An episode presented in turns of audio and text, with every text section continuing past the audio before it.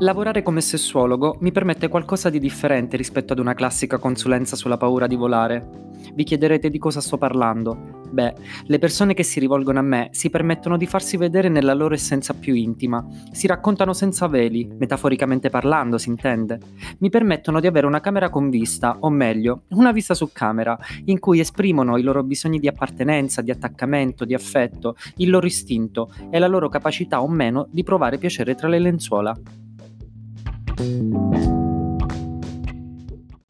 Nel sesso siamo abituati a vedere differenti sfumature, seppur alcuni desideri, fantasie o comportamenti sessuali possano essere più frequenti in molte persone apparentemente diverse tra loro.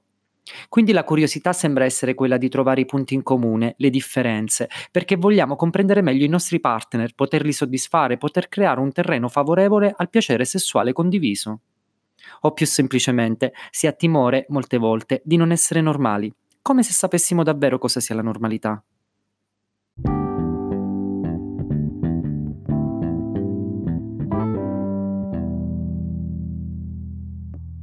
Dunque la domanda diventa, ma c'è una qualche relazione tra tipo di personalità e il modo di fare sesso?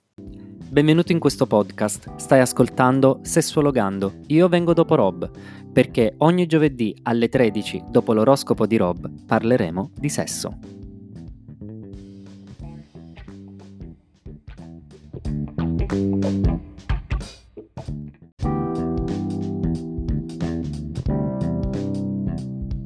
Bentornati su Sessuologando e torniamo alla nostra domanda. Ebbene sì, vi sono delle differenze tra personalità individuali e modalità di fare sesso, o meglio, di come ci si approccia al sesso. Oggi vi parlerò in particolare di come si approcciano al sesso tre differenti tipi di personalità che potrebbero rientrare all'interno della categoria narcisismo, istrionismo e borderline.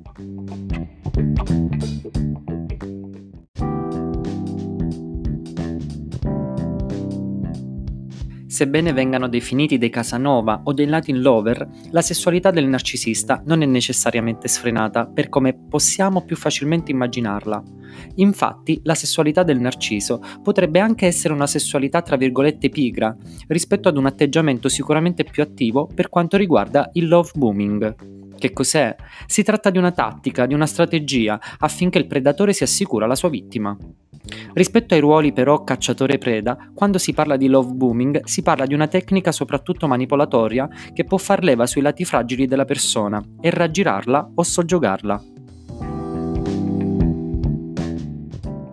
Questa modalità fa leva sui bisogni e sulle speranze altrui, in genere vertono sul bisogno inconscio che ciascuno ha di essere amato incondizionatamente, di essere accettato o di sentirsi parte di qualcosa.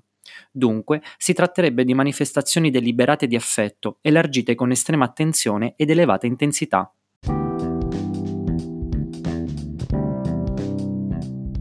Inoltre, una personalità narcisista sembra fermarsi ai richiami sessuali e ad insinuare più il desiderio invece che metterlo in pratica, perché una volta che ha ricevuto conferme rispetto alla sua prestazione sessuale o al suo possesso, ovvero una volta che ha marcato il territorio, il sesso vero e proprio potrebbe tranquillamente anche passare in un secondo piano. Un po' come se vi fosse più attenzione a costruire un palco che alla rappresentazione da mettere in scena. La sessualità nella personalità borderline invece potrebbe essere utilizzata più frequentemente in un modo un pochino più promiscuo. Può generalmente presentare anche una dipendenza e può esserci una fissazione di tipo sessuale. Infatti, questa estremizzazione del sesso è più tipica di questo tipo di personalità rispetto all'immagine che si possa avere ad esempio di una personalità narcisista.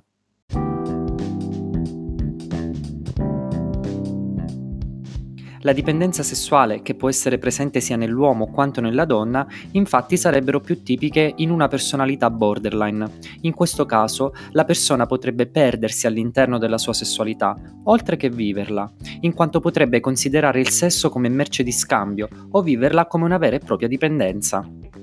In altre parole, potrebbe regolarsi come se quello sessuale fosse l'unico metro a disposizione. Questa modalità, infatti, è sicuramente differente rispetto a quella di un narcisista o di una personalità istrionica.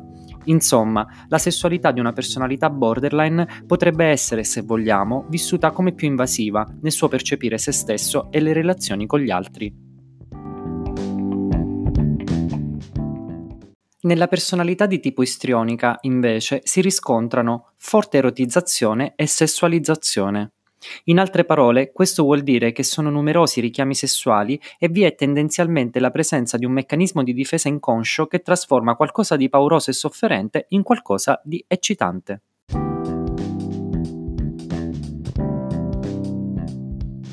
In questo tipo di personalità la prestazione sessuale riveste un'importanza maggiore rispetto ad esempio ad una personalità narcisista. Questo perché una personalità istrionica è più sensibile alle valutazioni, ad un eventuale giudizio. Si tratterebbe quindi di una fragilità che va ad investire differenti campi, andando così a coinvolgere anche la dimensione sessuale, che ovviamente non è slegata dal proprio essere. Muoversi sul lato del giudizio, dunque, non è un buon modo per godere appieno dell'esperienza erotica sessuale, in quanto potrebbe invece rappresentarne una debolezza. Mettersi a proprio agio, invece, potrebbe essere una risposta, così come lo è per godere di un'esperienza sessuale gratificante in qualsiasi forma.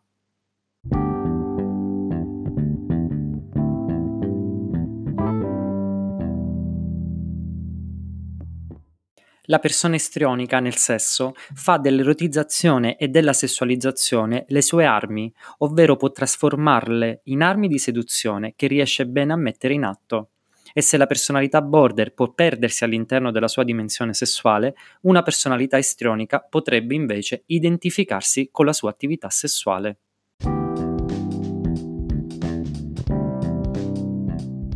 Questo spaccato di tipi di personalità e modalità sessuali e relazionali dovrebbe semplicemente creare uno spunto di riflessione su ciascuno, sul modo in cui ci si esprime sessualmente e in che modo si utilizza il sesso per entrare in relazione, nonché in intimità con l'altro diverso da sé.